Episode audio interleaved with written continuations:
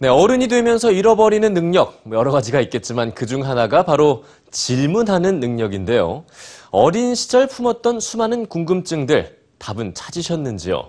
이 아이들의 엉뚱한 질문에도 성의 있게 답해줘야 하는 이유, 뉴스지에서 전해드립니다. 말을 시작한 아이들은 놀라운 능력 하나를 스스로 터득하게 되는데요. 바로 질문하는 능력입니다. 한 연구에 따르면 아이들이 끊임없이 묻고 또 묻는 데는 심오한 이유가 있다고 하는데요. 꼬리에 꼬리를 무는 아이들의 질문에 어른들은 귀찮아하며 성의 없는 답을 내놓기도 하죠. 하지만 질문의 순간 아이들은 삶의 또 다른 기술을 하나 터득해 갑니다. 묻고 또 물으면서 필요한 정보를 얻기 위해선 어떤 대화법을 사용해야 하는지 모색하기 때문인데요. 아이가 질문을 할 때 부모는 즉시 또 적극적으로 답을 해주는 게 중요합니다. 자녀가 궁금증과 호기심을 표할 때 부모가 어떤 반응을 보이느냐에 따라 자녀의 실행 능력이 달라지기 때문이죠.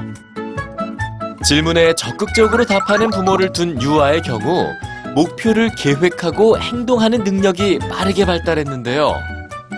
부모의 적극적인 태도가 촉진시킨 실행 능력은 우수한 학업으로 이어지기도 했습니다.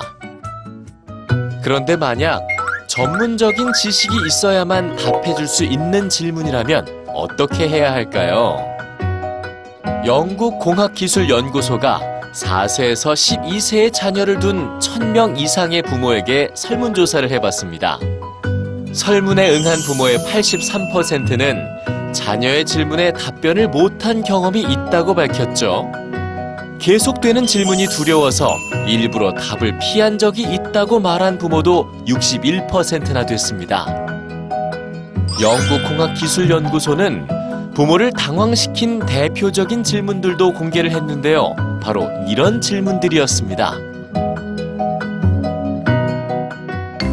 이처럼 즉시 답변하기 어려운 질문을 받았을 땐 아이와 함께 관련 서적을 보거나 인터넷을 검색하면서 답을 찾아보는 게 좋다고 하는군요.